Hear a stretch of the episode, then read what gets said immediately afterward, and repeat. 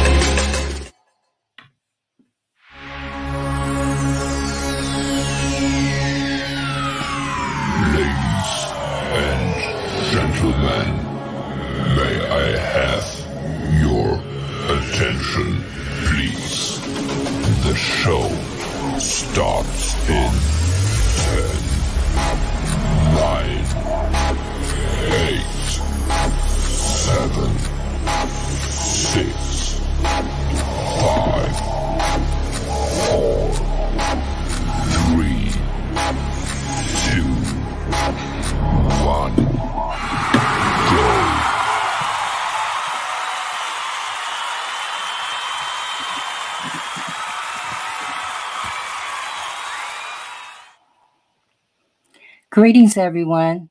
Thank you and welcome to Turning a Moment into a Movement. I am your host, Jay Love, and I represent the Justice for Gerard movement.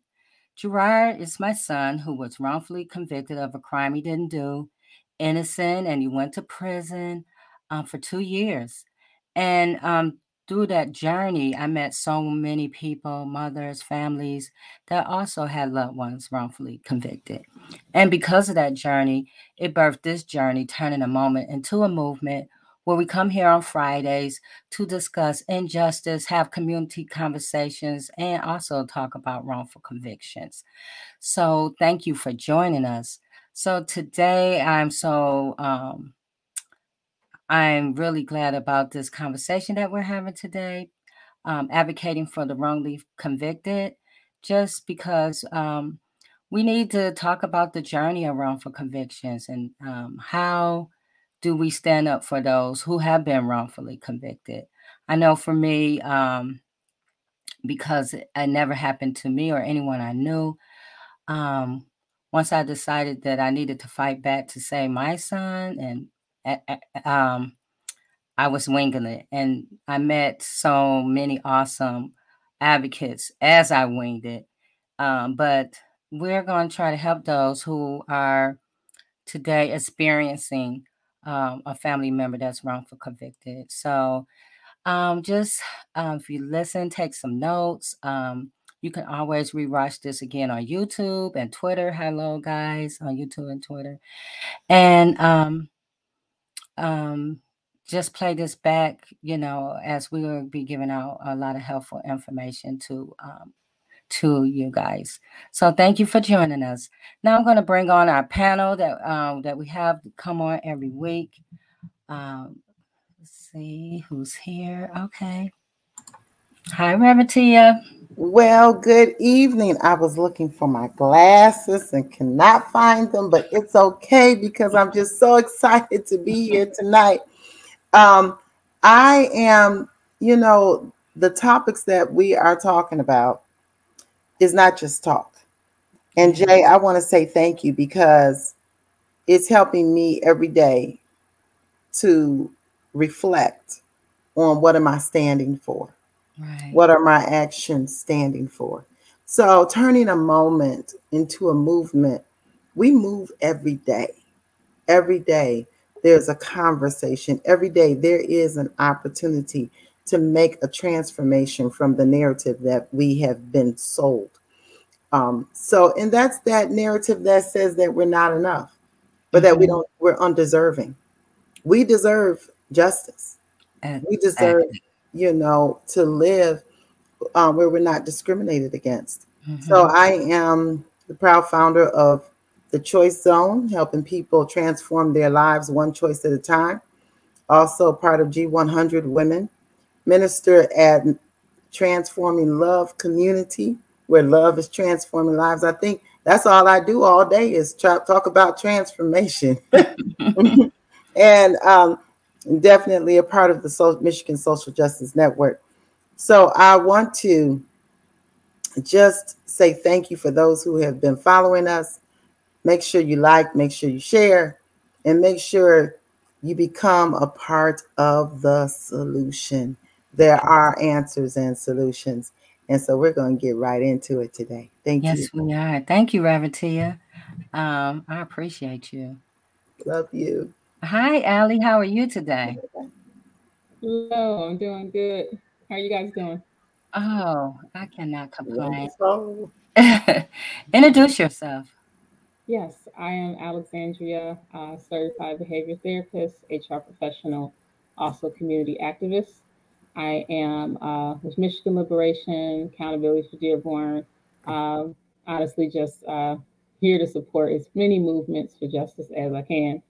Um, and also am with um, the Oakland County Prosecutors Racial Justice Board, uh, Reentry um, and Resource Subcommittee, and Mental Health Subcommittee. Happy to be here. I'm so glad you're here. Thank you. You're a busy lady, so I appreciate yeah. you. and Hi, Attorney Hugo Mack. Much love, much love. How is everybody? We're great. How about you? Oh, look, proud to be here in the land of living once again. Um, Hugo J. Mack, attorney at law. And I just want to say, God bless the panel members and people watching, but I'm still laughing at y'all because last week for April Fools, y'all actually thought I didn't have nothing else to say. See, so, so you know, I did you the way Malcolm talked about. You was flim flam, bamboozle, hully gully, run the three card Murphy. You know, the sting, taking down a dark alley without a flashlight. Given a car would only drive in reverse on a one-way street. All those things happened to you by me, by me last week. You know, so uh, you know, I don't want to get profane, but you were jived and BS'd again by Hugo J. Mack. So, but it's all good. It's all good for a good and worthy cause because when it comes to fighting for people who can't fight for themselves, that's what God has brought me back from hell for. Okay. You know, and and, and unlike some attorneys who would stand in front of you and pretend they parachuted down from heaven to be with you today, I know through Jesus Christ I came up from hell to be with you today. You understand? So yeah. I'm proud to to be here. And Jay Love, I just love Jay Love and Sam Riddle. I'm telling you, you need to be on that payroll. So it is a wonderful thing, the synergy, you know. And Jay Love, how come you don't burn no sage when we on the broadcast? I burned it before the broadcast. okay, so you know, so I understand the plight of the wrongfully convicted. Um, my story is a well-known one, and the thing of it is, is that when I come here and Reverend Tia, you are so right.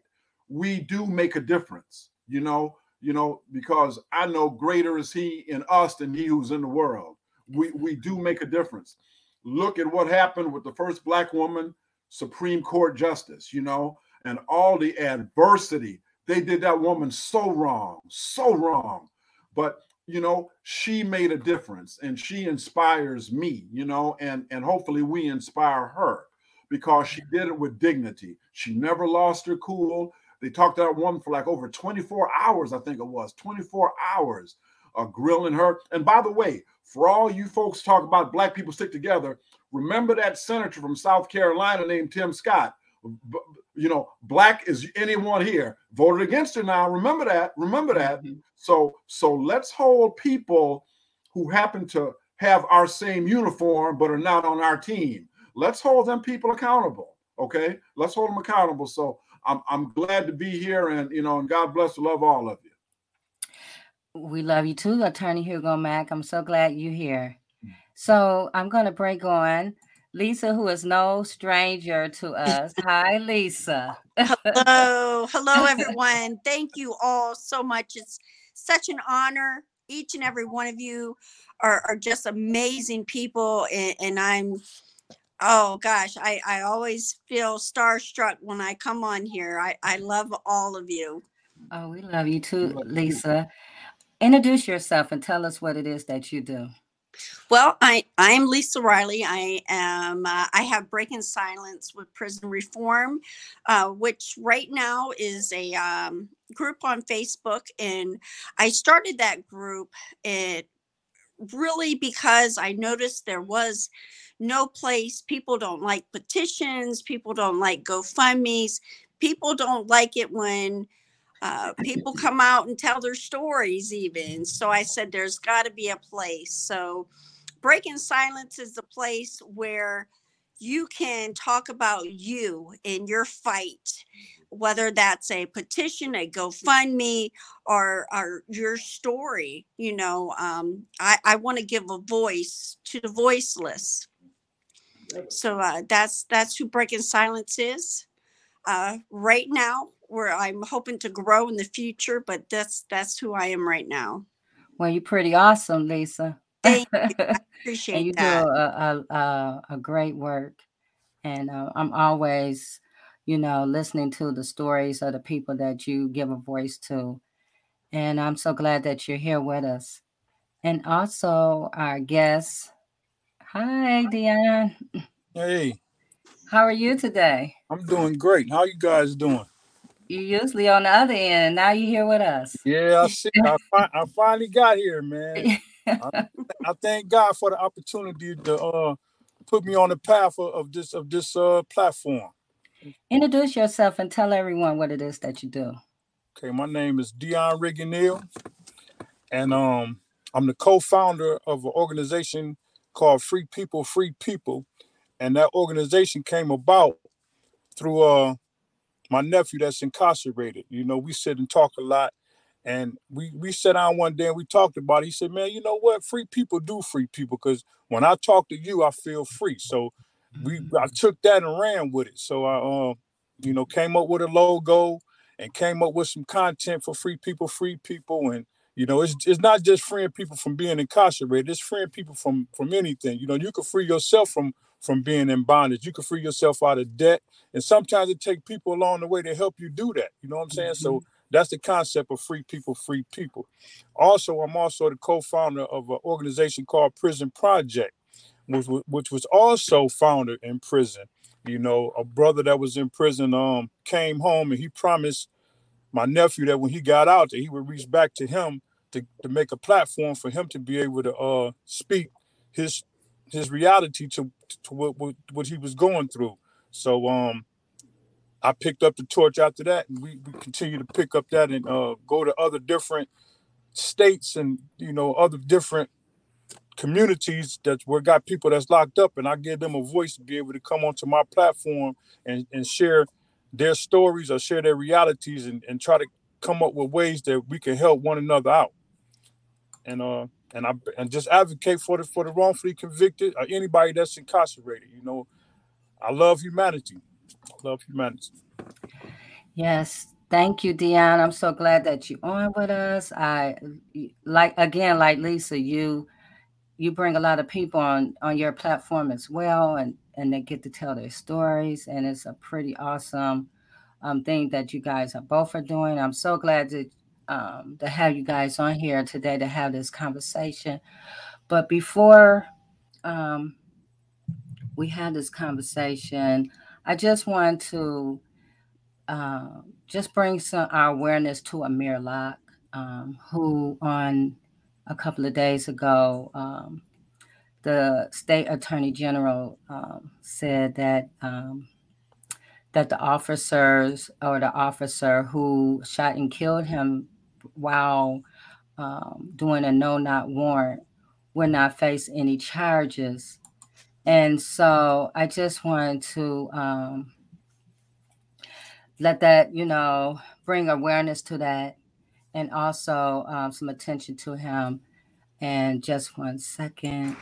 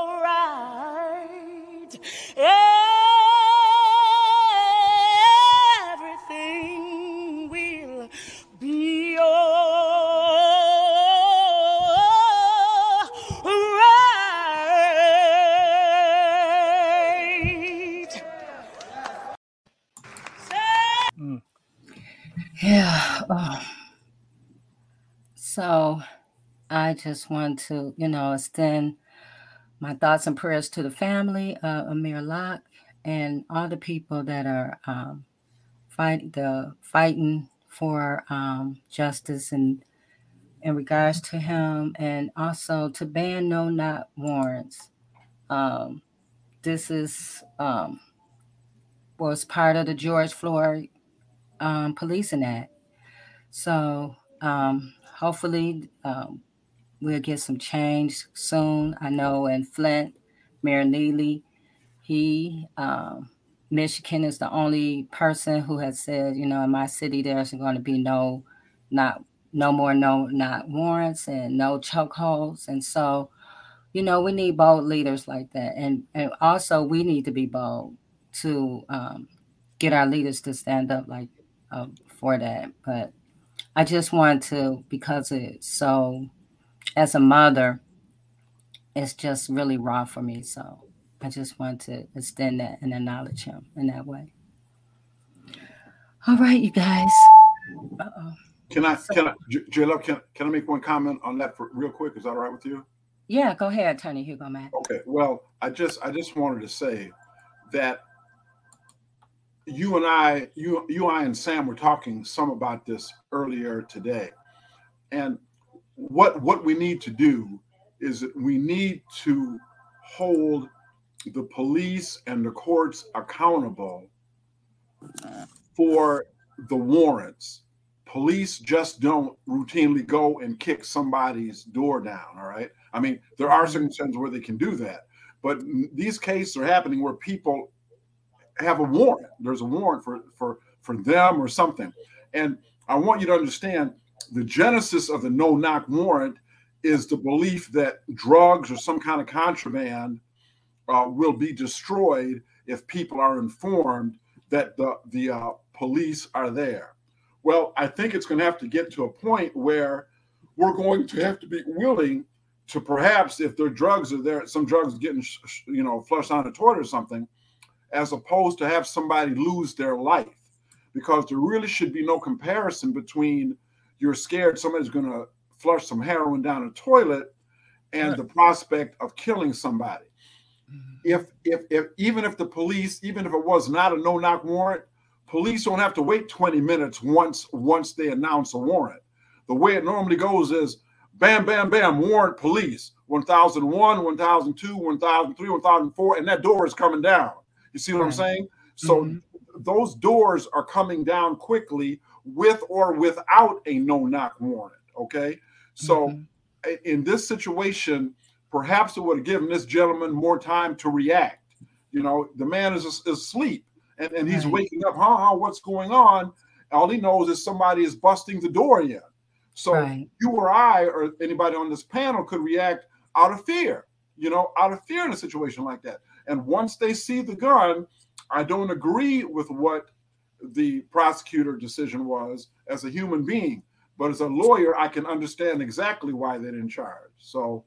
Um, so it's a policy decision that we've got to make, J Love, and we've got to stay on all of our elected and appointed officials. Is a human life worth a pound of heroin? Is it worth it? I say right. a pound of heroin doesn't compare to the value of the human life. Right, and Attorney Hugo Mack, when you talk about these, and and then we're going to go on, but when we talk about this these warrants like this, it happens in 80% of black and brown communities. So it's it's systemic. And so we have to, and, and as we talked about last week, be intentional with who we have in office. And you're right, you're holding them accountable. We have to research these judges, just all of that. We have to do our homework mm-hmm. To make change happen. That's right. So, okay. Um, Thank you, Attorney Hugo Mack, for that. So we're going to go on Dion. So uh, let's talk about advocating for the wrongful convicted. What is it that you do? Well, I, I I can only do what God allows me to do. Let me say that much first, because I, you know, God God can allow me to do what I do. So basically, what I do is, um, I'm on Facebook, and I'm on certain groups that have uh, that that's posting a lot of things about wrongfully convicted, like the integrity units and stuff like that. And um, I I kind of, I kind of separate. I kind of, I kind of, I kind of be like more uh, cautious of who I pick that I want to talk to that's wrongfully convicted. Mm-hmm. You know, like I met a brother by the name of uh Montreal Williams out of Ohio. He was on Lisa's show one day, and um he was just speaking speaking what he was going through. And I'm like, man, you know, for somebody to be saying what they what they didn't do and and be so uh compassionate about it. You know, some people some people might say that they, they didn't do something and, and did it. But he the way he was speaking let me know that he really didn't do what they said that he did. So what I did was I reached out to him and uh and and just let him when I first started talking, and I do this all around the, country. That say I, you know, I just go on certain, like in Chicago, I might go under the uh, Chicago Department of Corrections, and I might tap onto a certain person's uh, profile and see what they're in for, and then, and I JPay them, and then I start a conversation with them, and and once I hear that they're telling me, you know, they holding fast on, man, I didn't do what they said I did, and I listen to what they say, and um then I asked them, I said, well, what can I do to help you, you know, get your voice out? And, and, and you know, they always tell me just what you're doing now is enough. But I feel that it's not enough. We got to get more families involved in this. So what I do is I might tell a person that's incarcerated for a wrongfully conviction, and I, I, I try to send them resources, you know, so they can have a, you know, have another way of um, communicating to people. And I even go to to the to the point of uh, communicating with their loved ones to see, you know, uh, the kind of relationship that they have with their families. Because, like the brother just said, you know, we need more people that's gonna get out here and vote and do things to so we can have right representation. So I basically just, you know, reach out to people that's in prison. Uh, also, you know, the, the sisters that's in prison. I'm, I'm talking to a sister right now that's in Virginia that's wrongfully convicted. I'm trying to get her to come on and and uh, give her story. But a lot of people be kind of shy away from doing that because a lot of people can't voice out what they need to say. They get caught up in what they're in there for, and you know, some people can't articulate the words that they need to say in order to other people to hear what the, what's going on. So they they they get some people get frustrated and say, "Well, man, I don't know what else I could do." But I'm that person you can vent to and talk to, and, and maybe we can coach you along the way to get your to get your uh voice out there because only a person that has something done for them can only speak for themselves. You know, we can speak for them, but they can really tell us what really is going on. And when you hear that conversation, and, and it lets you know that, man, if this person been holding his innocent for 13, 14, 15 years, and he ain't changed it, he ain't said, well, I, I'm gonna give up and and that's it. Then it's something you to, should tell you that they they not they in there for something that they didn't do. You know, we can on you can only lie for so long before the truth come out. You know, so um that's what I do. I, I- I basically talk to individuals that's incarcerated across the country to get their families involved in, in, in this fight for this wrongfully conviction. You know, because a lot of times you get people, and I have to inform a lot of people, a lot of people that I do talk to, and I have to ask them questions too, because if you got arrested for something that you didn't do, you know, I've been on the street. The police just don't roll up on you for nothing. You know what I'm saying? You some of these people that's wrongfully convicted had a, a certain kind of reputation in their neighborhood. You know what I'm saying? Some of these people that's incarcerated right now might have been affiliated with gangs and they just want you off the street because if they feel they can get you off the street, then they can maintain that they can this this uh mantle your organization or the gang that you in. But that that don't usually happen. You know, and especially if you're gonna convict somebody for something that they didn't do. That's to make them, you know, thrive to get out. So that's basically what I do, and I, I'm gonna continue to do it as long as God allowed me to do it. Right. So, Lisa, let's talk about what you do because it's pretty much. Well, I do a lot of different things, honestly. Um, Mhm. o- over my time of, of doing this, I've been told I, I my hands are in too many things, but I can't help it. I can't help it. Um, so uh, I'm all about helping people that are wrongfully convicted. I, I take it a little step further. I want to know their story. I look at, I go online and, and everything I do, I want people to know them at home, anyone can do what I do.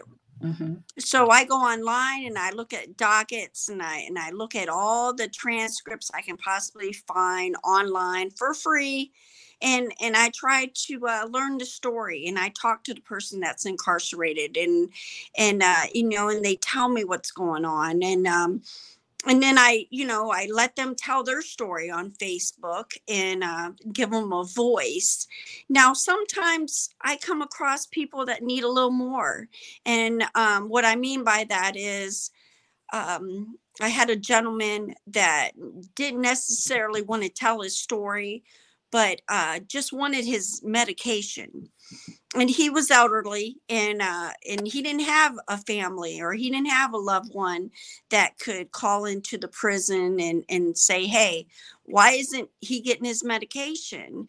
So um i did that. I i called the prison and i just say hey i want you to know that this gentleman is not alone. Um I, I'm going to stand beside him and uh, I need you to give him his medication Mm-hmm. and and they gave him his medication and and unfortunately the world we live in sometimes these people that are incarcerated wrongfully convicted and some that have committed the crimes uh, they're being abused.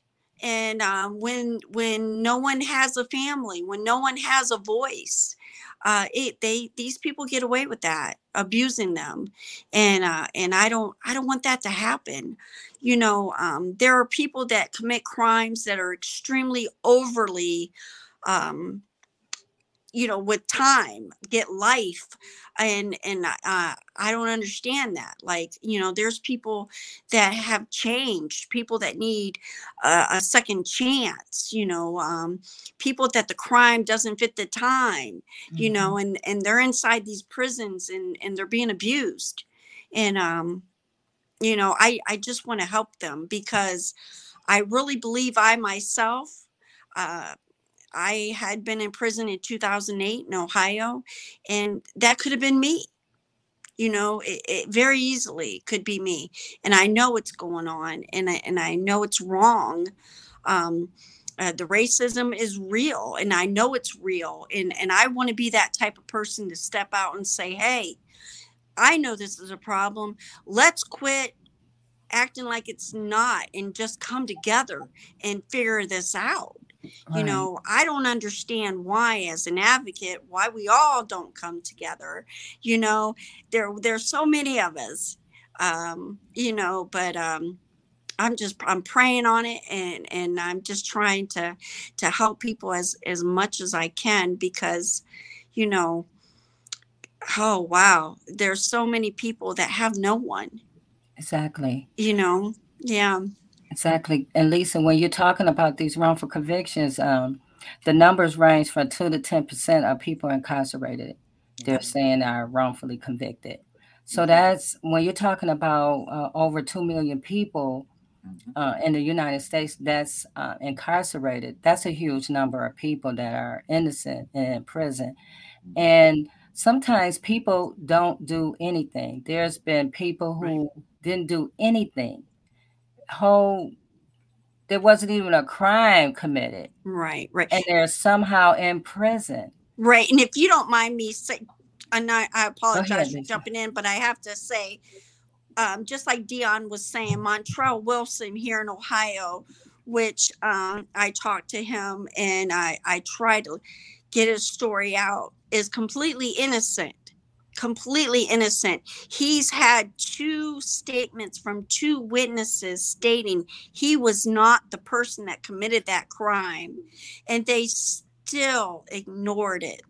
They did exactly what they wanted to do, which t- was take his life. Mm-hmm. And he mm-hmm. is an innocent man.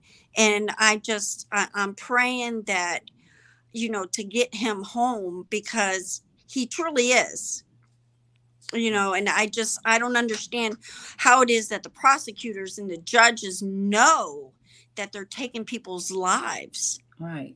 So then that goes back to this conversation that we've been having since this started since we started doing this um, turning a moment into a Movement.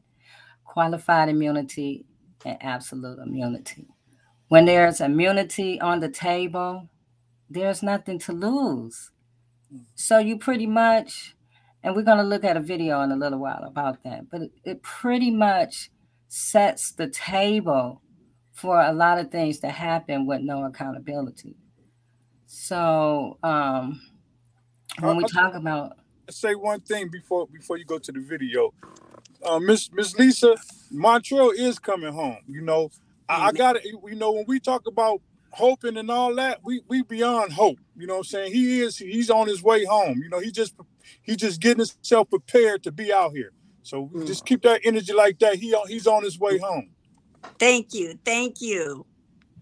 So when we talk about um, wrongful conviction, that's good, Dion, that you said that we have to have that kind of energy and hope because that's the only way that we can um, energize the movement and also give people inside um, a reason to fight beyond, you know, um, that somebody's standing with them, that somebody's supporting them because you're inside an inhumane machine. And so it, you can easily lose hope. Go ahead, Rabatia. Yeah, you know, I was I was sitting up here thinking because the the problem is that um, you know they say don't throw the baby out with the bathwater. Um, but I'm ready to say goodbye to the baby. I want to say goodbye to the whole baby. Throw the whole thing out. Um, what that we have to know and be educated. When I say educated, this is not just in school. I'm talking about educate yourself. I'm talking about get some real information and know the patterns that have been produced in the United States. What has been our response? What has been our action? So when you really think about it, people came over here with their laws and said, Our land, our laws, you will abide by our laws. And they made up laws for other people. The laws are made for other people. The laws are made for people who, who are underserved. The laws are made for people who are already traumatized. And so that's why when you got um, Attorney Mack talking about protocols and laws, we have to know and realize, first of all, that the system, what has it produced? Why was it created? And then how can we maneuver now within it? How do we take our lives back? How do we rewrite our history? How do we become empowered? And we can't get it doing it the same way. Mm-hmm. We can't do, you know. And so I I just love what our guests are saying today, talking about having the conversation. Just have the conversation. Mm-hmm. If you can begin with having the conversation with somebody, getting to know what has really happened, listening, listening, and then asking, How can I serve? How can I get involved? What is it that I can do within my own power, within my own means? It's, uh, your comments about us not should not be doing it the same way. We got to do it different. I was just thinking about that and thinking about um, the over reliance on policing when it comes to violence prevention. Um, and, you know, gun violence has risen all throughout the country, whether red state or blue state. Um, it's risen the same, of course, impacts Black people the most. Now, what people need to start looking at more is community based solutions um, to community violence. Uh, more, more police, mobilizing police more has not been proven, has not proven to make communities safer. Um, you know, it hasn't. And there's actually communities using community based resources that aren't the police, and the communities are becoming safer. Um, and gun violence is decreasing, all these things are. There's places using um, the American Rescue Plan funds to do that now. And that's what we need to see more of. Um, it's time to just start doing something different. People need mental health care, people need love. You know, people people need to be cared for. Humanity, uh, it can't just be selective. It, it, has to be, it has to help everybody. Um, and it's just time. It's just time. Yeah, you're right. So when you talk about that, that goes to the title of you know the ongoing title we have this month about community accountability when we're looking at community plans, um, taking back our communities. I mean, at one time, communities had um, which uh, com- um, patrols that you know neighbors patrol the community, people were uh, more in contact with each other. And so we had to figure out how to get back to community because um, once we get back to community, I think it'll eliminate a lot of the, you know, conversations that we having because people are looking out for each other, you know, uh, people are talking to their neighbor, uh, you're holding your neighbor's children accountable and all of that, you know, you're looking out for each other. Mm-hmm. And so I think that's a big piece about you know um, the change that we need to uh, look forward to. Attorney Hugo Mack.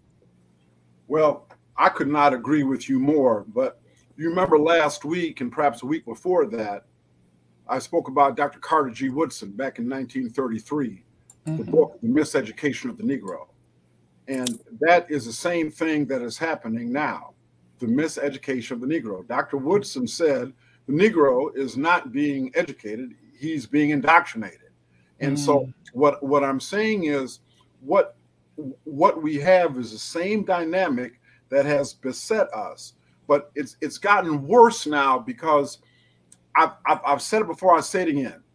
Black people are the greatest Americans in the history of the country, of the country, because no other people have come here so disadvantaged, but then viewing and striving ourselves as the pinnacle Americans. I mean, talk about going from the back of the pack to the front. But the problem is, in viewing ourselves as pinnacle Americans, our youth, and I deal with this thing every day, they think they can get away with driving without a license, like their white counterparts. They think they can get away with having marijuana, THC in their system, like their white counterparts. They think they can get away with talking to the police any way they feel they want to, like their white counterparts. They think they can get away with being vagrant and loitering and being in a bad situation and just be able to talk the way out of it and get a slap on the wrist and go home like their white counterparts. But it's not happening. It is simply not happening. And you see, the the the the, the problem is the problem is we have struggled so hard to be Americans. Three constitutional amendments, eliminating of the of the three fifths compromise, etc., etc., etc. We've struggled so hard that we have this mindset that we are better uh, than we ever were before, that we're Americans, we got a right to safe streets, which we do. But when you call the police, you got to understand something. You are not only calling them on an individual, you are calling the police on a community. Mm-hmm. On a community. All right. And that's why when I hear us talk about and Tia uh, and, and and and and Allie and Jay, you know, and Sister Riley and, and the good brother right here, we have got to get back to the community concept. You know, people derided Hillary Clinton to scorn when she said it takes a village. It, it's not funny to me. The woman was right. The woman was right. So what I'm saying is that's why with all of you and me, in terms of starting, we are a village. Each of us is a village in and of ourselves. And the people that we can influence to start having us be accountable for what we are. And you know, and the problem is, you know, back in when I was growing up, Miss Lucille would call my mama and tell her when I was out playing, Miss Lucille would tan my behind. And then when my mama got home from being a nurse at St. Joe, Lucille would call her and and my little ass get whipped again. Okay, now see, I didn't appreciate that because to me that was double jeopardy. Why am I getting mm-hmm. my ass beat twice? I was only out once. Damn. So, so, so, excuse me, I'm sorry, I'm sorry. So, so, so, so, so all I'm saying is we got to get back to that and we got to start respecting our elders. We got to start getting up out the seat for, for women on the bus. We got to start letting black girls feel free to walk to school and not be scared of getting raped and drug into a drug house, you know, and men, and, and, and I know y'all think I'm too hard on black men. I'm not. I'm not because I've seen so many of us just punk out. Just, you know, just just punk out instead of standing up and being the man where God has put you to be the man, you know. So uh but we'll get there. We'll get there. Prayerfully in my lifetime, but whether or not we'll get there. You're right. Dion, did you want to say something? Yeah, I wanted to add to um, you know, when you're talking about the community, you know, every every community got a, a place where everybody go. You know what I'm saying? And every every community got a hood. You know, even within the city of Detroit, all of Detroit is not messed up, but the the, the hood part of Detroit, you know, Fenkell area. If you live in Detroit, you know the hood part of Detroit. So you now you got all these, you got some of these um, in that community.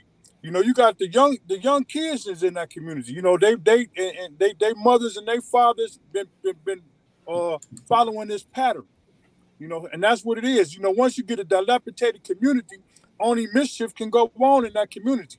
So if you don't have nobody in that community on your block that's that's say they're gonna call the police, a lot of people like these elderly people, they be they just living for themselves. They not getting involved with what the neighbor got going on because the neighbor got he got a lot going on. He got people on his front lawn every day. They barbecuing on the front porch. They drinking and smoking and everything. So the the, the, the elderly people in the community that's living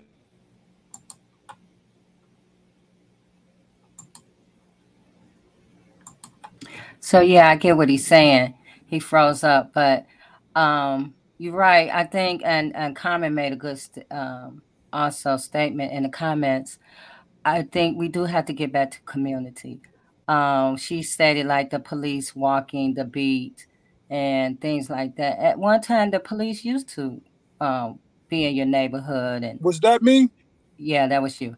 And uh, at what time, police used to be in your neighborhood and walk down. They knew um, who lived where and who was, you know, maybe doing something, and it was a different type of relationship. But now you know, when people don't live in your neighborhood, they don't necessarily have to understand um, who uh, you are and uh, or your culture. They just react based on biases. And, I, and I also, uh, mm, before I got here, that you know, within these within some of these communities, man, it, it do take it do take people to step up and go to these communities. You know what I'm saying? But when you when you dealing with when you dealing with uh, I'm gonna say youth because that's what most of them is youth. When you're dealing with these youth that's being brought up in these communities that really don't have a structure for themselves, you know what I'm saying? If you're not bringing nothing to the table, they're gonna continue to do what they're doing because you're not you're not bringing a, a, solution. If you just telling them what they need to stop doing, if you tell them, but man, you don't need to be selling that dope, you can get you a job. If you ain't offering them a job while you telling them that, they're not gonna listen to you. You know what I'm saying? So when and I, I didn't seen it. I didn't went to I didn't went to neighborhoods where where people is acting crazy. I said, man, you know what, man? I'm a, I tell my sister, I said, I'm gonna come over here next week with the lawnmower, and I'm gonna take the lawnmower over to him and say, man, you need to cut your grass, man. Ain't no, it don't make no sense. This your mother house. She been gone. She been living. When your mother was living, this house never looked like this. You know, you can show them pictures. If you're from that community, you can show the people on the block that's tearing up their block. This is how this used to look. Let's get this to how it used to look. And when you start acting on that, then you get people to help out. Then they start respecting where they live at. Once they start respecting where they live at, you don't got to worry about the police coming up in there, throwing them on the ground, shooting at them, knocking them down, and, and, and putting them in jail. You ain't got to worry about that because they they police in their own community. They'll see some of these younger kids out here doing that they ain't got no business doing and say, look, man, you don't need no business out here doing that. And that's how you get the community involved. You, that's how you get the community back involved by going up to them with something. You can't go to somebody and say, well, man, you, you need to stop doing that. But what else I'm gonna do? This is all I know. Right. Show me a different way. If you can show them a different way, then they'll put that gun up, they'll put that dope up, and they'll go out here and make their money. Because you just showed them how to do it. I just want to make a comment in reply uh, to I think that was a comment in the chat or in the um, on the Facebook um, I would steer away from uh, going to community policing. Um, I guess my first thought is when did that work? Because technically, community policing has been around si- since the 60s. There's been grants dedicated to community policing Southfield has a community policing program. Um, and, you know, it hasn't made communities safer. I would actually lean more towards community violence intervention programs, hospital based violence intervention programs. Um, and there is portions of the American Rescue Plan that make it where you can use funds for that. And you can search how many funds your community has right now. um, but there's all types of resources. Uh, I just, um, whatever form public safety takes um, that we create, um, when we do get to that point of creating our own form of safety for our communities, I would steer clear of having it be a replication of policing. It should not be policing us policing each other. It needs to be something different. Yeah, I, I agree. Um, because I agree with less police, more com- community involvement. You know, uh, more programming where we, uh, uh, the people in the community, are looking out for each other. Because the more you put a police in it, that's the more you're being policed. I really believe that. Mm-hmm. And, and, you know, Jay, um, they got the numbers on this.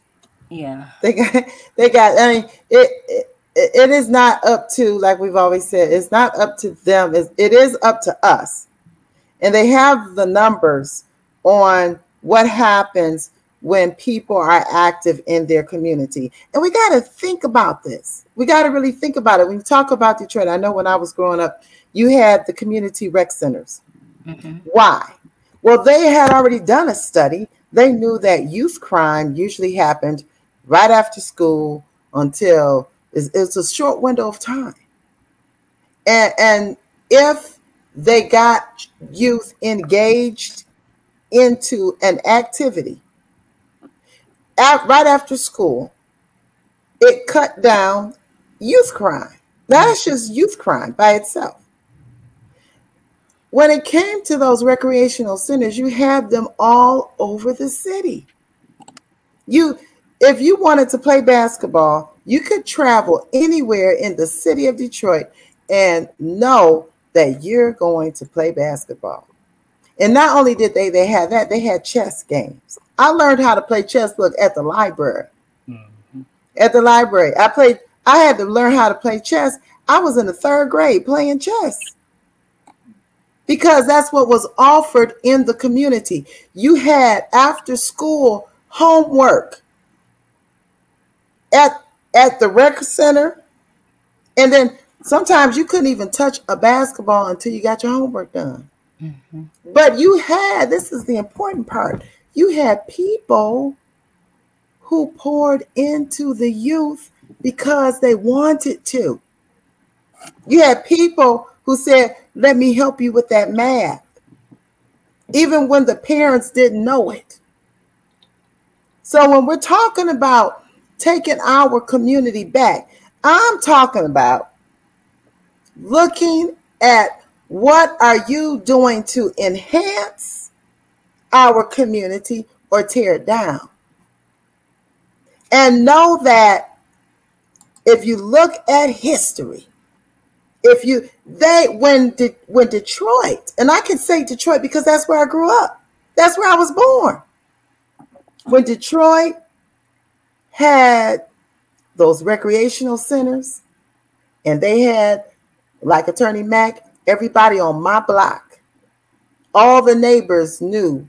Look, if you if you rode a bike on the lawn, you you were going to get called. Okay, your mother was going to get called, right. and by the time you got home, you were already in trouble.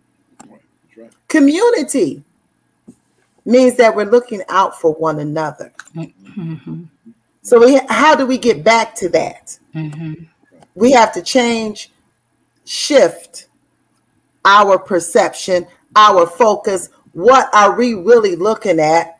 What things have become important to us instead of our children, instead of our community, instead of education? And stop letting somebody else tell you what to do with your child. Yeah, because when we're talking about wrongful convictions, these a lot of these things that's going on now is a recipe for wrongful convictions. So we have to change the way we're looking at things and the whole narrative. Yeah. And and um, I want you guys. I have this video. I really want us to look at it. Um, it's a little bit long, so just hold on because there is a, a conversation that we need to have at the end of this video, okay?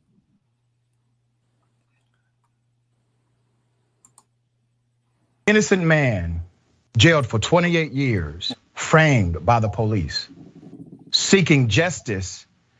The cops have to go to court that framed him. The judge decided to continue to push the case down, push it down the road, so much so that the man died before exacting justice against these cops who framed him. Let's put up his picture. His name is William Ricky Virgil. He spent 28 years in prison for murder he did not commit. DNA evidence cleared him. He has now passed away. He passed away before his wrongful conviction lawsuit was able to proceed. He filed a federal lawsuit against two former Newport, Kentucky police officers who allegedly framed him. They were scheduled to go to trial last August, but a judge decided to delay the proceeding allow the officers to pursue an immunity claim in a higher court. That's a rare but legally allowable judicial move. Virgil's lawsuit called for monetary compensation from the cities of Norwood, Cincinnati, and Newport, and officers and their police departments for the years he spent in prison. The detectives who allegedly fabricated a case against Virgil argued they have qualified immunity. Virgil's attorney, Elliot Slosar, told a federal court last summer he feared that at 70 years old, his client would die before he gets a chance to confront the officers. Now, I want to remind you once again, we're back to the qualified immunity dynamic, right? Okay, so let me explain this. If the cops framed him, they should not qualify for qualified immunity. And here's why. Qualified immunity covers what's called in the course of your job. Framing someone, if you are the police and you are engaged in framing a person, that is not in the course of your job. A judge knows that. A judge is well aware that you do not get to claim qualified immunity if you actually frame somebody. So when the judge said, we're going to allow you to seek a qualified immunity defense through a judicial motion uh, with a higher court, what that judge is saying is, I know good and damn well this is bogus as far as you getting qualified immunity. But if I delay this hearing, this other guy who's the victim of your frame will likely die before the case is adjudicated. Follow me so far? These are the games they play. All right, there's more. Let me give you some background on the original case. Okay? Uh, Virgil was convicted for murder of his lover, Retha Welch. All right, let's put up a picture um, of Miss Welch. Uh, he was convicted of that murder.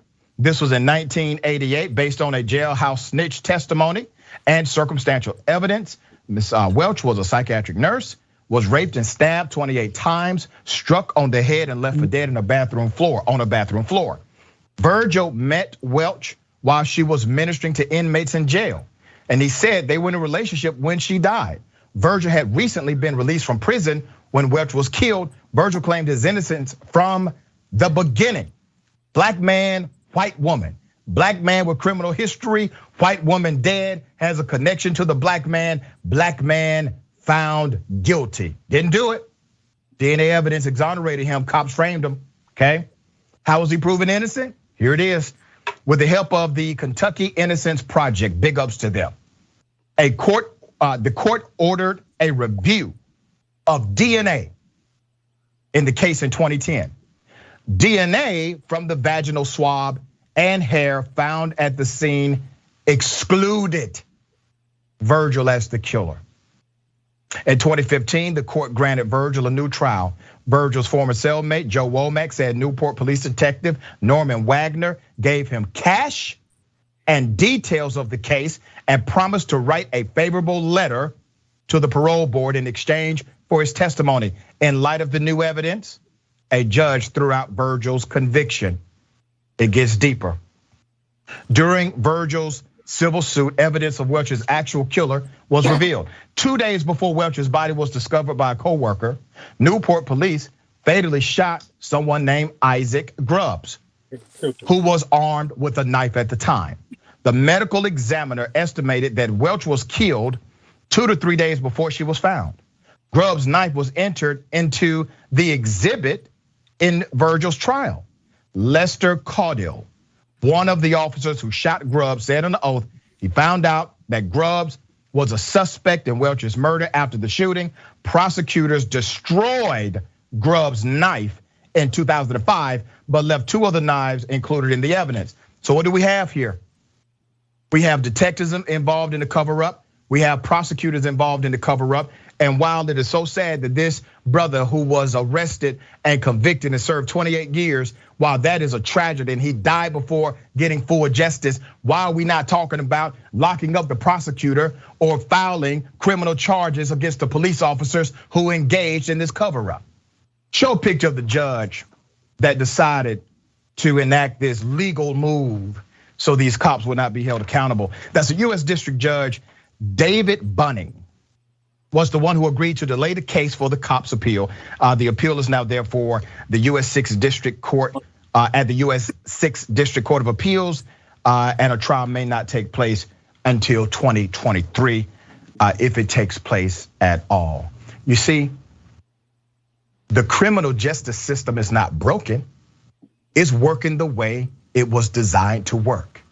The criminal justice system was created to penalize, criminalize black people in particular, and historically marginalized people by extension.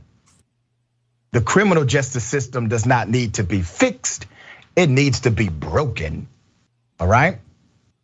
Okay, Ms. Khan, thoughts here.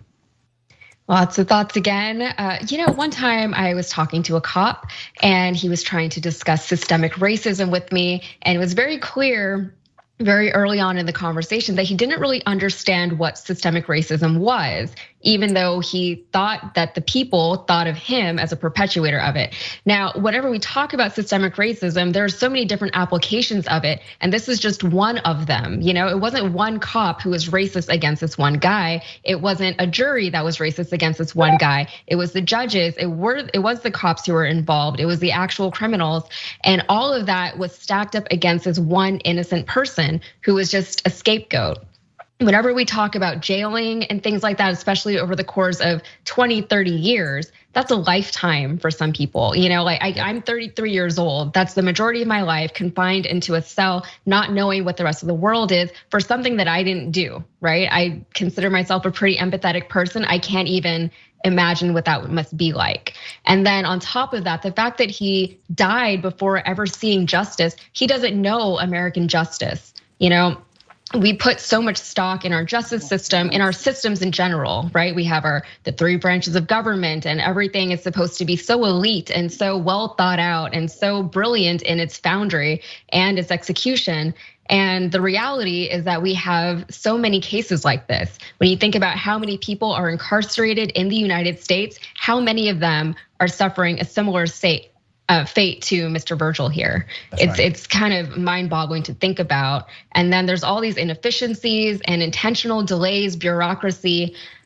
I mean, you're playing with people's lives, and it's really easy to forget that. You know, the more you postpone something, that's another month, two months, years that somebody has to sit in a jail cell. So yeah, and the we, attorney we, we lose the humanity of it. Yeah. Yeah, and the attorney logged it for the record. He told the judge, you know, my client is probably going to die if you do this. Yeah. And the judge did it anyway.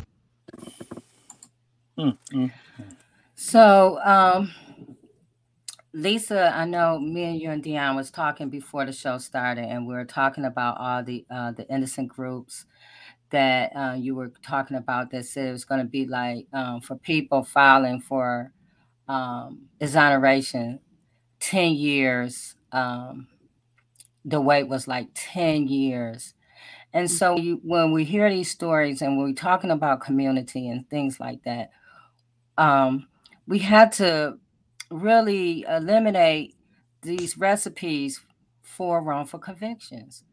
And it's going to take not the institutions that are putting people in these spaces. it's going to take us looking at something in a different way. We are like, and I want to say we've been programmed to believe that, you know, only the police or only, you know, these people can fix Hello? things, but that that is not um we have to look beyond that. We have to look beyond those traditional ways to a different way. Go ahead, Lisa. You know, I, I agree with you. Here in Ohio, um, I have recently found out that when a, a person claims that they're wrongfully convicted, whether that is reaching out to the Innocent Project or My the wro- they just out. recently put Can you together guys a hear wrong- me?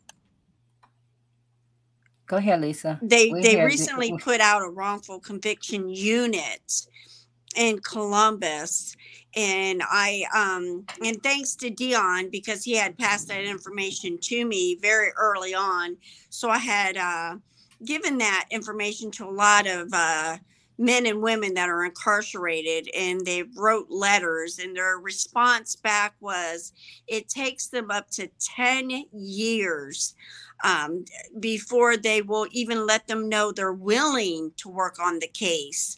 So, I mean, think about that. So it's 10 years to even consider it. And then, you know, however long it takes to work on it. Um, I don't really understand why it takes that long, but it does. And, um, you know, uh, that that video was powerful, and thank you for for playing that. And my thoughts is, um, what what can we do? I mean i if there is someone on on this panel or someone out there watching your show i would love to be a part of a bill or or you know trying to pass a law that would hold these people accountable as far as the uh, prosecutors and the judges.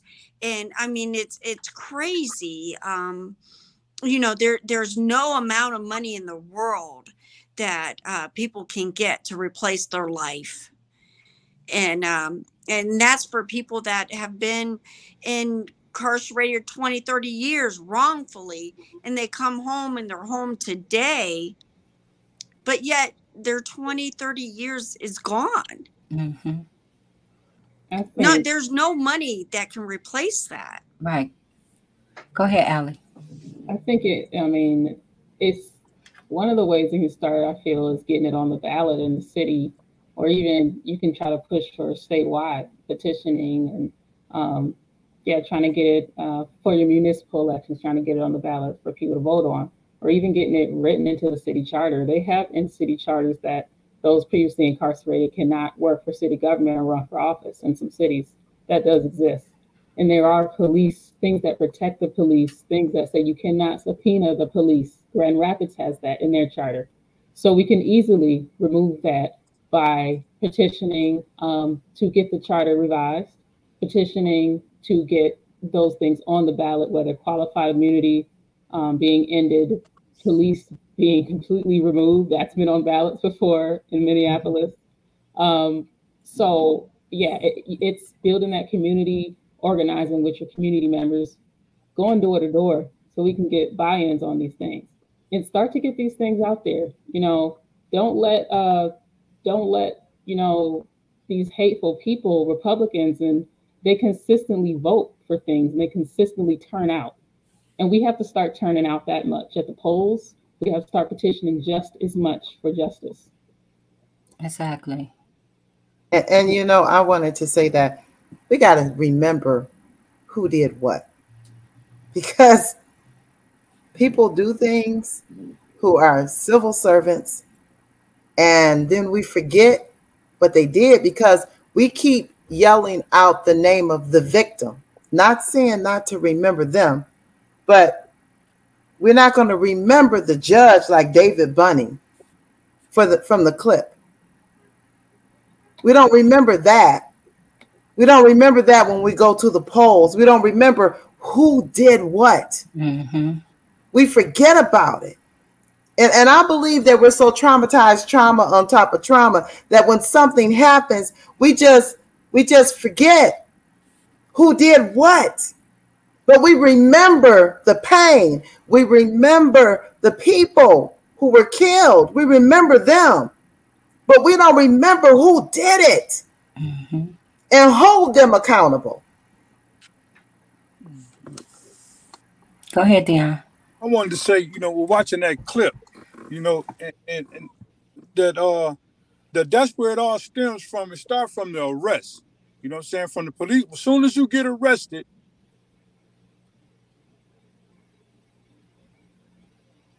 you froze. Okay, Attorney Hugo Mack. Yes, um, it, it starts from the arrest, but again, the police aren't just out there looking for crime. 99% of the time, police arrive because somebody has called them. Mm-hmm. They, they come into the black neighborhood because we called them and we have a right to be safe in our neighborhood. Okay. And what's happening is one thing we can't overlook. You know, um, we can collectively say we are a proud people, but we still have got haters and killers and muggers and rapists in our midst. Okay and we have a right to be protected from them. See, therein lies the dynamic the selfishness, the greed, the arrogance within our own community. You know, a little history quiz. You know what movie they celebrate 50 years that they made 50 years ago? No, know what movie? Mm-mm. It's called The Godfather. Oh, that? yeah. That? That's about 50 years ago.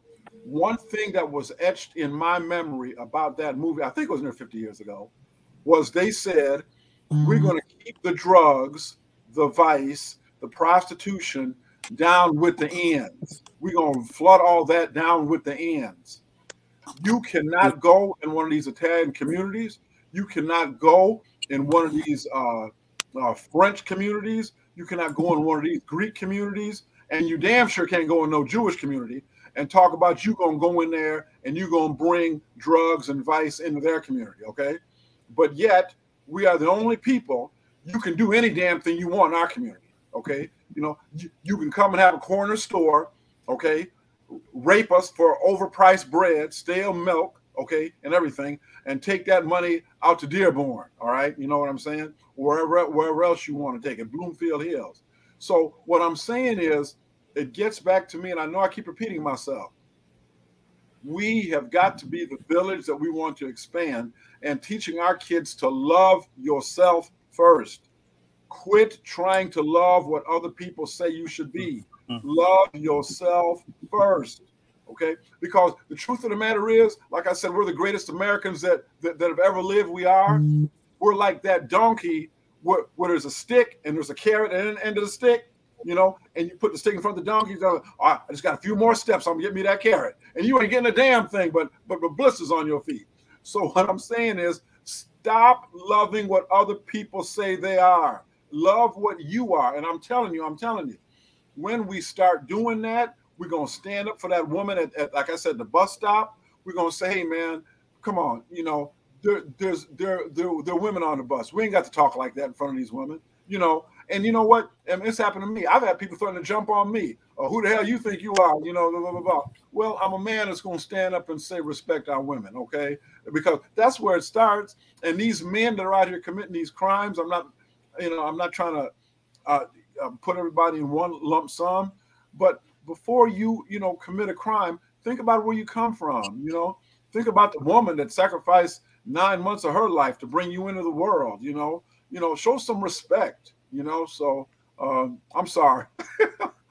no, I mean that's a real conversation, Attorney Hugo Mack. That is real. Um, go ahead, Dion. You were uh, froze the last time. I, I, had a couple of phone calls come in, and I'm on. I wish I was at home. I wouldn't be going through this, but yeah, when when when when when when one get arrested for something that he didn't do, and the police already, you know, they don't they they they looking for that conviction. So once you get arrested, even if you didn't do nothing, you know, like my, my mother and my father used to tell me all the time, when if you get if you get affiliated with the police, keep your mouth shut. You know, a lot of people get arrested and don't don't keep their mouth shut. They try to explain.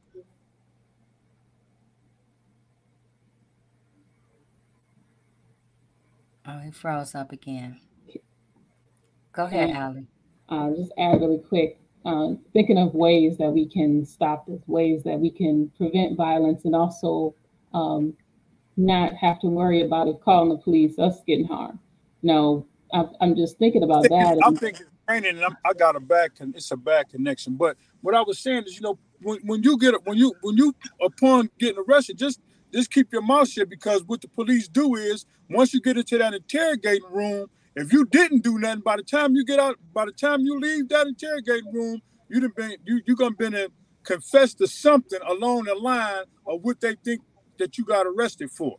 So once they got that, especially if they get you to sign a, a, a, a statement, you know, I know when I got arrested in my case, they separated everybody. So when they separate everybody, and I know not to say nothing, the other person might know not to say nothing, but when they come back to you and tell you, yeah, Dion already told us that you did this and you did that, and, and you did this and you did that, and then the person that's receiving that is knowing what it sounds like what I what went on, but that's not what went on. But they capturing well, no, I didn't do that part. As soon as you say you didn't do that part, they got you. So now they can charge you or what they want to charge you with. So now when you get to that courtroom, it's on the prosecutor to prove that you did what they said you did. That's why they had these evidentiary hearings and bringing up the evidence and doing all this other stuff. That,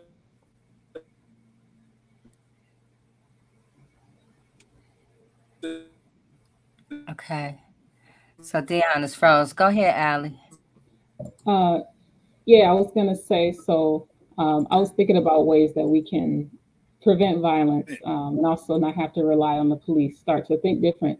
Um, and you know that uh, you know the thing about defunding the police. That's really what that's about. But a lot of people don't understand it. It's multi. It's a multi-part thing. It's not like something like a band-aid, a sticker. It's not just a one-part thing defunding and in essence what that is is you know emphasizing that community part. So for example healthcare and mental health physical health. Cities majority almost every city in the united states does not have a healthcare department. Um, you know there's cities like southfield. We used to have one uh, say in 2013 and they got rid of that. Um, dearborn used to have one got rid of that. Pandemic happens in detroit and Detroit is probably yeah the only city city in the metro area that has um, a healthcare like healthcare department. Um, you know, and being communities of color with the highest COVID numbers and everything else, highest policing, and this is why police are getting all everything. They're having to respond to everything. That's why everybody calls them. There's nothing else. Um, so we need to start to advocate to have these types of things created. We can also do things ourselves, like uh, de-escalation training, um, taking de-escalation training, and also also mental health first aid training, trauma informed training, peer support um, specialists, like becoming that. Like there's multiple things that we can do uh, to not have to rely uh, just completely on the police.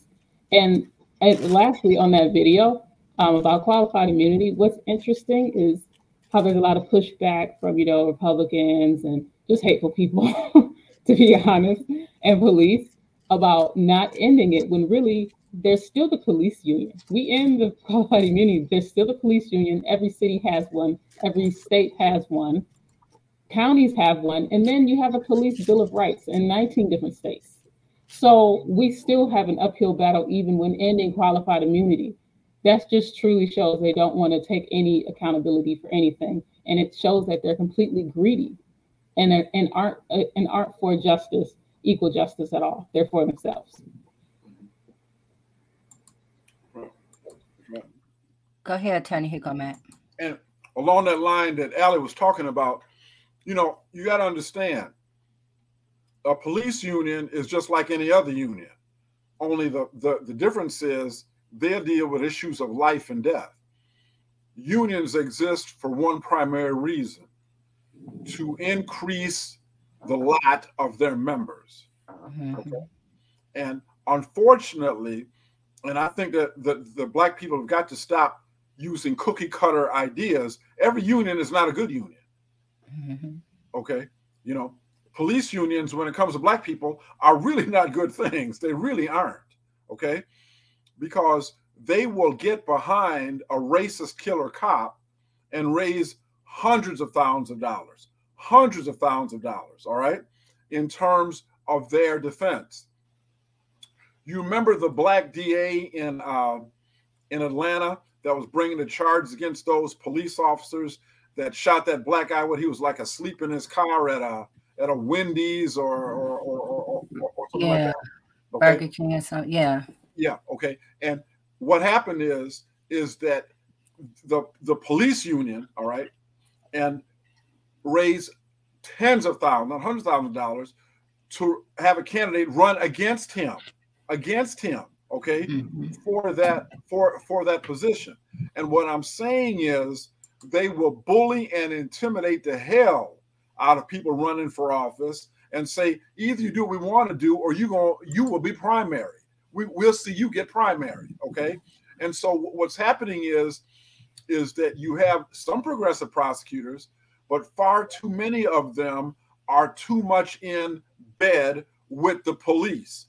That's Yeah. one reason I ran. That's one reason I ran for Washington County prosecutor to break up that damn incest that we've had in Washington County for 30 years. Okay. So, and and and to his credit, uh, you know, the current prosecutor, uh, my opponent, uh, one of them, you know, is at least making steps towards acknowledging some of that, you know, and trying to do more progressive things from a prosecutor's uh, point of view. So the thing of it is, and and and back to what Allie said, uh, and, and maybe Tia was saying too, you know, even the concept of like knowing your police with that with that community policing, good or bad, they torpedoed that when they eliminated residency. You know, once upon a Mhm. time there was a residency requirement in Detroit. If you want to be a Detroit police officer, you have to live in the city of Detroit. Not anymore, you don't. Right. Not, not anymore, you know. If you want to be a teacher in the Detroit public schools, you don't have to be a resident of the city of Detroit. No, you don't. No, you don't. You know, so your time might be spent in Detroit for eight hours a day, but your influence, your tax dollars, your local dollars are going back to Birmingham or somewhere else. Exactly. And and then you pay for their pension and they don't live in your city. They get to retire and take your that that city's money out of the city and to wherever they live. And then what do you get? And so um I like what you said in the comments, Alexandra. Could you go ahead and um Yeah. say that about the police unions? Yeah, so unions, they're able to shred records. So um, when you go from one, say they're fired from one municipality, a lot of times records are shredded or sealed, and the union union has capability to do that. Um, example of that is Tamir. Um, I need to find his name, so I feel like we need to put his name out there. Um, the officer who killed Tamir Rice, uh, he had multiple instances of that same nature with children, where he did kill people in the same way but it was not public. It was not spread because those that information was not shared with other municipalities. Um, and there is nothing uh, stopping. Um, there's nothing to, to hold back uh, other uh, cities from hiring officers that do that kind of stuff. Um, and you know, he never would have got killed if it wasn't for that. You could look at Derek Chauvin. The same stuff existed with him. Mhm. Yeah. Um, and in, in the union, this is what they do. They make it where officers can uh, continue to do this. Um, they are a political entity. They do have money, and they influence our elected officials. Yeah, Um, and they also um support judges, mhm. those unions. Yeah. So, yeah, and and, and on that um, note of pensions and things, I wonder if they would change their behavior if we took away their pensions. Exactly. That's right. That's right. Exactly. And and can I can I just can I just jump in one other thing? Yeah. in terms of of this incest that, that I'm talking about, do you notice how everybody that is running for Court of Appeals judge, for Michigan Supreme Court, and even these local judges like these county elections, do you know how each of them kissed the police department's ass to get an endorsement by police? I Mhm. mean, I mean, I mean, think about that. I get so sick of seeing these campaigns for like circuit court judge and and, and Supreme Court judge uh, endorsed by the police officers. You know, the, the Benevolent Society of Police, the Rising Star of Mayberry Sheriff's Association, all these damn things. Okay, and so what I'm saying is that shows you that incest, you know, and people are not going to support someone for office that does not follow their belief. They're not right. going to do it. And so part of the problem is is that we do not demand enough of these people in office. Say, well, why are you seeking you're you're, you're running for judge? Why are you putting up on your website your you're uh, endorsed by the Fraternal Order of Police? What what what what is the purpose of doing that? You know, and and and and just to challenge them because it should not be a badge of honor to say I'm getting twenty five fifty thousand dollars from the police if you're running for judge. It, exactly. It's no badge of honor. Right, because when you look at a judge, you're looking at somebody who's supposed to be unbought. They're supposed to be without biases mm-hmm. you know so if you're saying that hey the police support me then you are the police spokesperson so when you go into these courtrooms you know you already got a strike against you because you're in the police endorsed judge courtroom mm-hmm. and so and then it comes back to us again our, us being accountable because what are you believing are you believing because a judge is um, endorsed by the police that makes them a great judge. But when we're showing you evidence of wrongful convictions, where there's police involvement, where there's prosecutor misconduct, which is, um, I think, uh, 2020 they did a whole report about that, and um, government misconduct was the number one reason of a lot of uh, wrongful convictions. Because there was either a police um, environment that was misconduct or there was a judge i mean a prosecutor or even some cases a judge so we have to you're right attorney Hugo Mack when we see these things we have to not only question that we have to question ourselves. Like why would we vote for somebody who has these accreditations? Go ahead dion. I wanted to say that yeah, when when it comes down to, to electing these officials and and dealing with the police itself, you know, some of these, you know, uh, some of our community leaders don't really, or some of the people in the community don't don't don't take the time out to know the uh some of these detectives in some of their precincts. You know what I'm saying? That that might that might have a uh, a disorderly conduct or, or way they, the way they carry out their duties. You know, if we knew who these detectives were or some of these people is, then that that could that could hold back on some of this wrongful conviction. Because if you get an officer that that then arrested four people in, in six months this for something that they didn't do, and, and and I'm quite sure even though some of these people don't get sent to prison, the judge say, well, we're gonna just throw all the evidence out because we don't have a case right here. They didn't have a case from the beginning, so they they throw a case out instead of saying, well, maybe we need to look at this this this lieutenant who is the lieutenant? Who is in charge of, of that, that, that homicide department that's allowing for their police to go out and grab people up off the street and, and throw them in jail? Right. We need to, the city, the community need to know that. Right. We need some kind of database.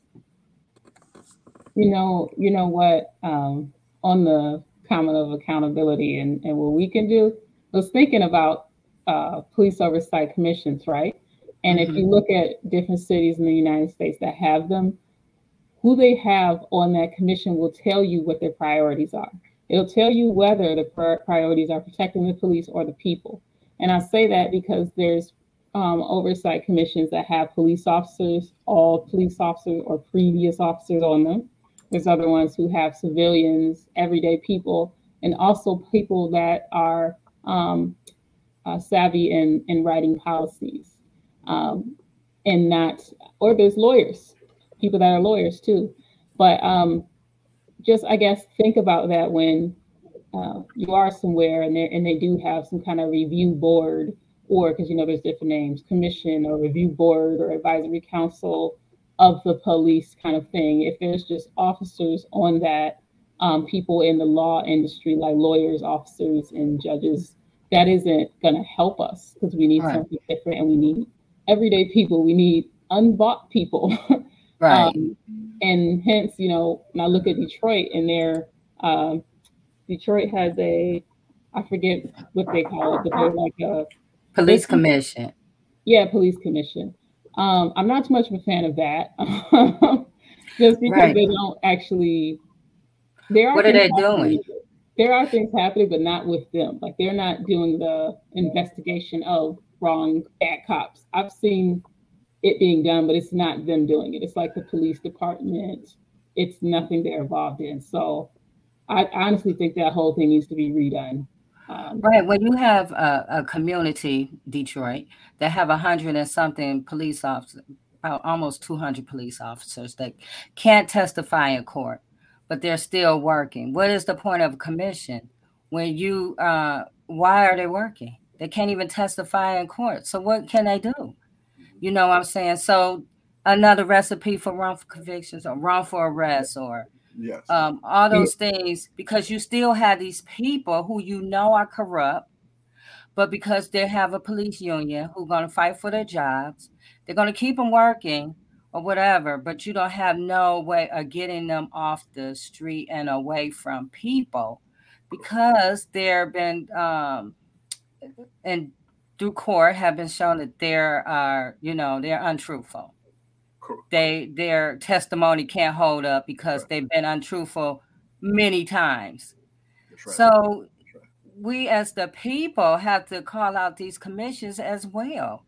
Because if you said you're a commission or you said you're an oversight board or whatever, but you're not doing any oversight, then we still have the same thing. And then we were talking about from the from the video and the conversations where it takes a person 10 years who probably gonna die before they're exonerated. But you have these people, you know, it's not helping our communities.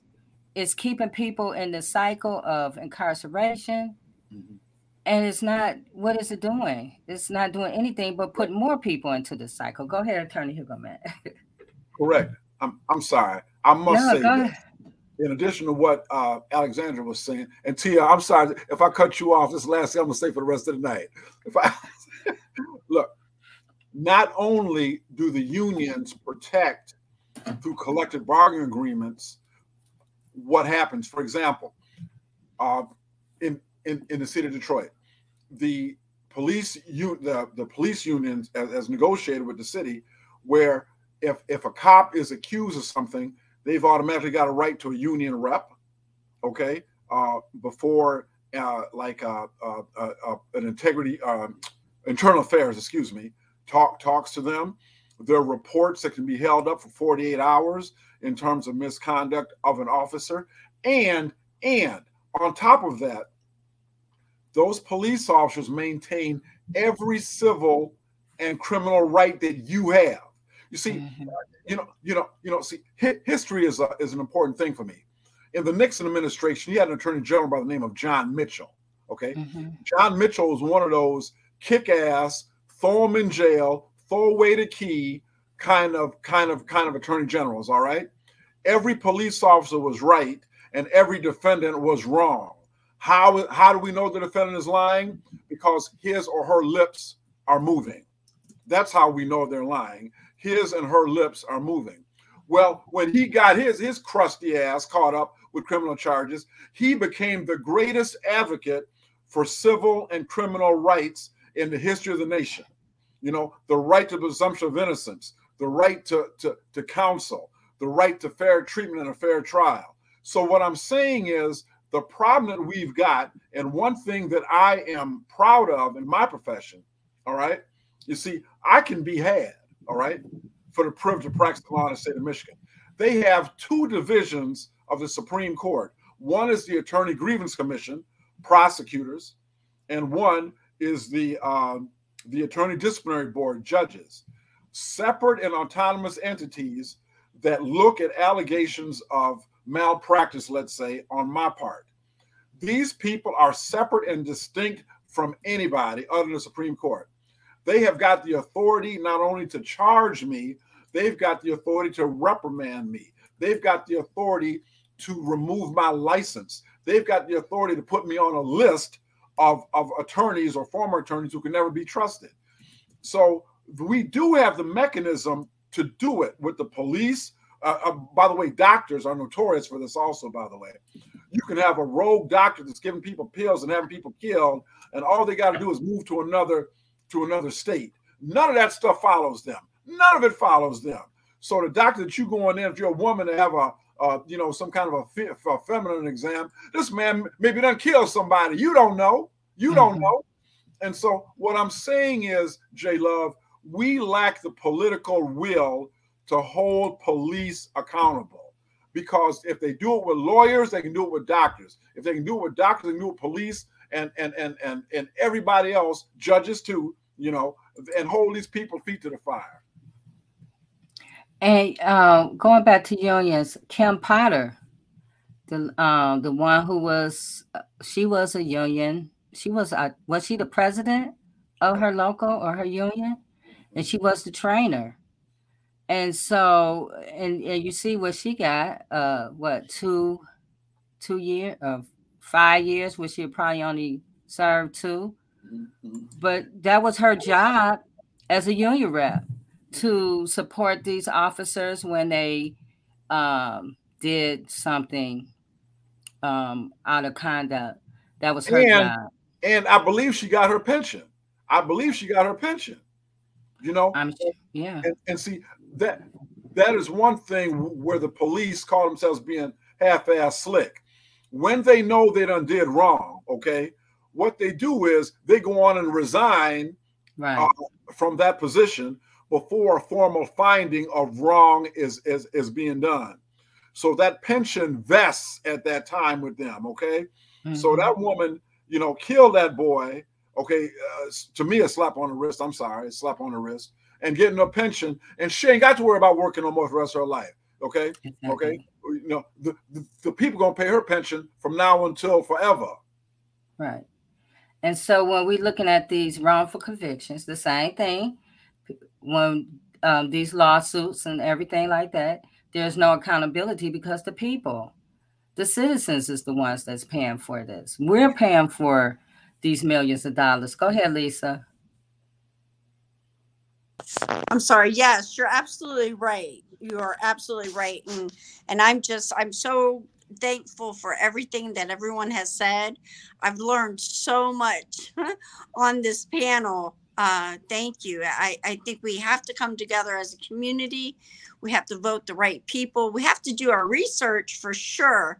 Um, and, and I have to tell you, even for myself, there's things I didn't know. Thank you, Allie, for sharing everything that you've shared. I, I'm over here pushing all the wrong buttons because I'm trying to look things up now.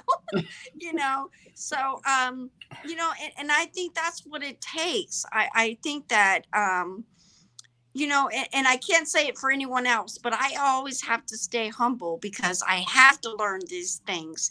Because see, for me, my grandchildren are are getting older, and, and God forbid they are in a in a living room asleep, and the police barge in and kill them, and it's possible.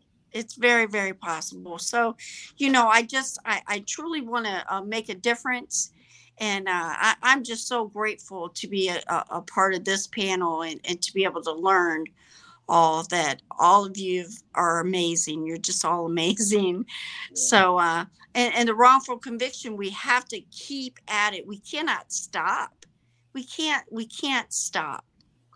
You know we just have to keep doing what we can do you know and and with saying that you know i do want to say this that sometimes we're, we're all human.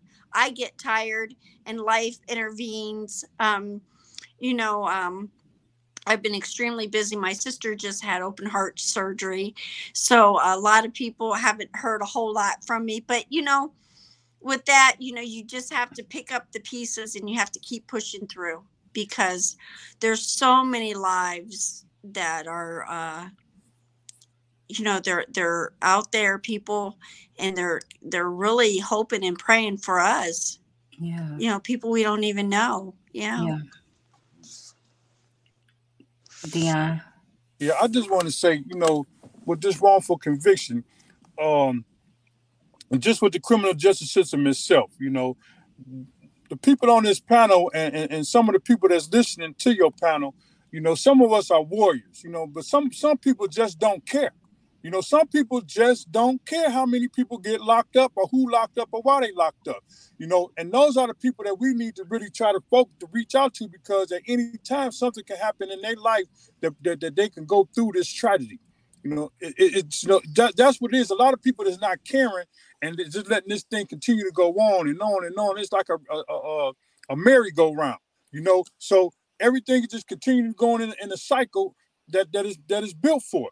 But if you don't have people that's gonna get engaged, and, and, and I'm also speaking to the people that got family members that's incarceration, we got to come to a kind of a coalition. We got to come together. Stop. We got to work. Not worried about these groups that's trying to take on all this um popularity stuff, but the, the, the people itself, the, the individuals themselves, we got to come as a coalition of families get families to come together, and then we can start working on, you know, going going down to the, the capital and having other other country. I mean, having other states come down to our capital that's suffering from the same thing. So, like I was saying earlier, if you do a, a protest and you got 500 to a thousand people, they okay with that. They can handle that, but they can't handle five states coming down to the Michigan capital, standing on their stairs, and and and, and, and, a, and a multitude of people fighting for wrongful convictions from other states here in Michigan. And the people in Michigan go to their state as well and do the same thing. That's how you get traction. And then once the masses come out, then once it re- it's going to reach a certain the, the attorney generals that's over all this stuff. And they're going they don't have no choice but to let people out. But we got to stop trying to focus on, you know, I know I want my nephew out. I know people want their sons and daughters out, but we got to focus on who is really relevant for us to, to stand up for for them to get out. This, this we, we got to work at it one piece at a time because they're not gonna let everybody out. Like the sister said, they, they wait 10 years to let to even look at your case and even say that we're gonna let you out. So those are people that we need to be looking at, the people that's been locked up for 20 years, 30 years. That's that's 40 that's years, 50 years.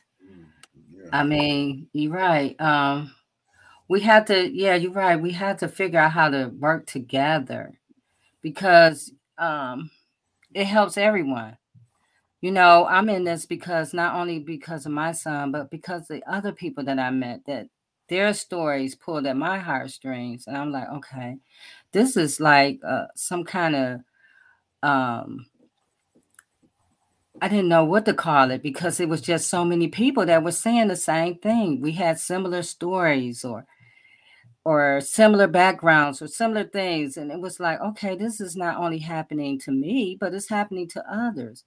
And so we had to, I agree, had to look beyond ourselves and figure out how we can work together for the greater good for all because it's Michigan, it's all over the it's all over the United States. It's Ohio, it's Florida, it's Kentucky, it's it's everywhere. And so I agree. Uh, go ahead, uh, Reverend Tia. Yeah, I, I just wanted to say, you know, Jay, um, when you said earlier, get them off the streets and away from the people, we need to move with urgency with this. You got, uh, they said in the chat about the police officers who can't even be in court because they're already recognized as liars. Mm-hmm how do we get them off the streets and away from the people? And what, what we need to know is that the criminal system is the criminal. Mm-hmm. The criminal system is the criminal. The system, when you talk about systemic racism, systemic racism, the, the system, you know, you think of a process, but the system is people, people, racist people ignorant people, people who have not evolved with the view of humanity as a whole, people.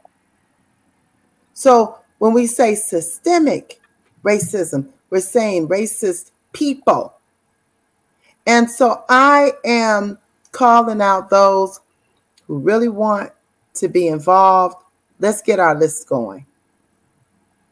Let's get our list going contact us, message us, so we can hear about which people we need to highlight and say, get them out of office, mm-hmm. fire them. We keep allowing them to work on our behalf, not on our behalf. We are paying them to kill us. That's right. That's right. And and Reverend T, along that line, the sister that was on last week, she had an astronomical number of, I believe she said, black women in Detroit. Yes. That, that were eligible to vote, yeah, but aren't registered.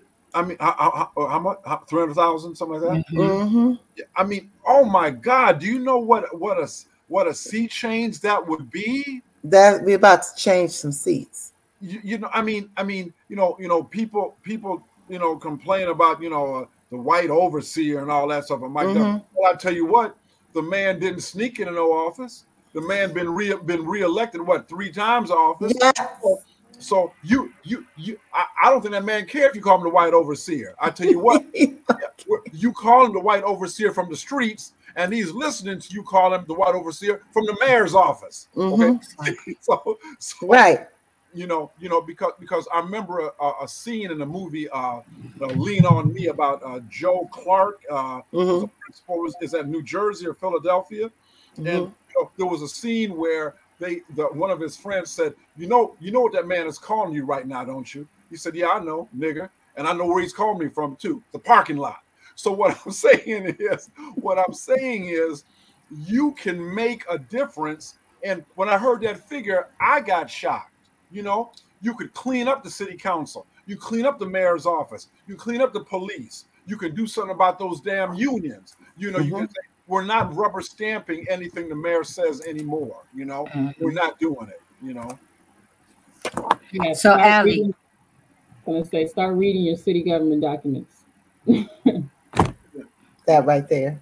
Right. Mm-hmm. right. And also, Allie, what what you said in the chat. Oh yeah. Okay. So starting in our community. Take it back to that. Starting with building our community. What does that look like? what does it look like to change this thing, change these things in the books that we're talking about, right? It starts mm-hmm. with research, credible, looking into credible sources. So, for example, Vera Institute of Justice is one, National Institute of Health, um, Behavioral Health Institute of uh, Psychology, as well as um, uh, there's a bunch of others, but um, start looking into these things. Um, start researching your government, city government documents. The city charter documents is how the city is governed. That's how everything can happen, how police operate, council, everything. So um, what they're doing is going to be in there. From that um, goes building out your campaign. So meeting with others in your community, strategizing on what your campaign is going to look like, what you want to see on the ballot, who you want to see in office. Um, and then from there, uh, protesting, meeting with your city council members, and then lobbying, which is meeting with elected officials. That is how it has to start. You have right. to start with the research to know what policies to put in place, to know what the numbers are saying and the facts. They can't say all this stuff is just feeling when it is exactly fact. Right. Create a, a movement. Work together. Create a movement because that movement will help not only your person, but it, the bigger goal is to help everybody if you can help everybody, it'll help your personal um, um, story too. Go ahead, Allie. I was gonna say end on a beam of hope. How that uh, has that ever happened or how that looked. So, for example, accountability for Dearborn, right? That is mm-hmm. exactly mm-hmm. what we did. We did research, build out our campaign, um, gather with people, protest at city council meetings. We did this for like two, a year and a half at city council meetings consistently with six to 12 people on Zoom calls or in person, making statements about their life, talking about facts. We FOIA'd the city Freedom of Information Act request for 10 years of police data. And right now we're um, fighting for a Civilian Oversight Commission. But we did that 2020, 2021. And as a result, we're seeing things like data transparency, police policies that are you can find on the city website now. Um, we're seeing uh, you know, a co-response. Uh, they're talking about um, social worker and police officer co-response. We're fighting for no police response and all social workers. Yeah. So thank you, everyone. Thank you, Allie, for all that information. We need that because we need to figure out how to build movements, join together, collaborations to help the bigger, um, the bigger goal of it is to get people out. And um, thank you all. Thank you, Dion. Thank you, Lisa, for joining Oh. us. Thank you all. All right, Go ahead, Lisa. No, I'm, I'm just saying thank you so much. You've I'm trying to take notes as Allie talks. Oh. Thank you so much. yeah, so you guys to uh, learn more about the Justice for Gerard story and his um, go to change.org slash justice for Gerard. Please sign and share the petition. On next week, we're going to continue this community accountability uh, conversation with Mr. James Jones, Hmm. um, advocating for change uh, the criminal of the criminal justice system. Thank you for joining us, and we will see you guys next week.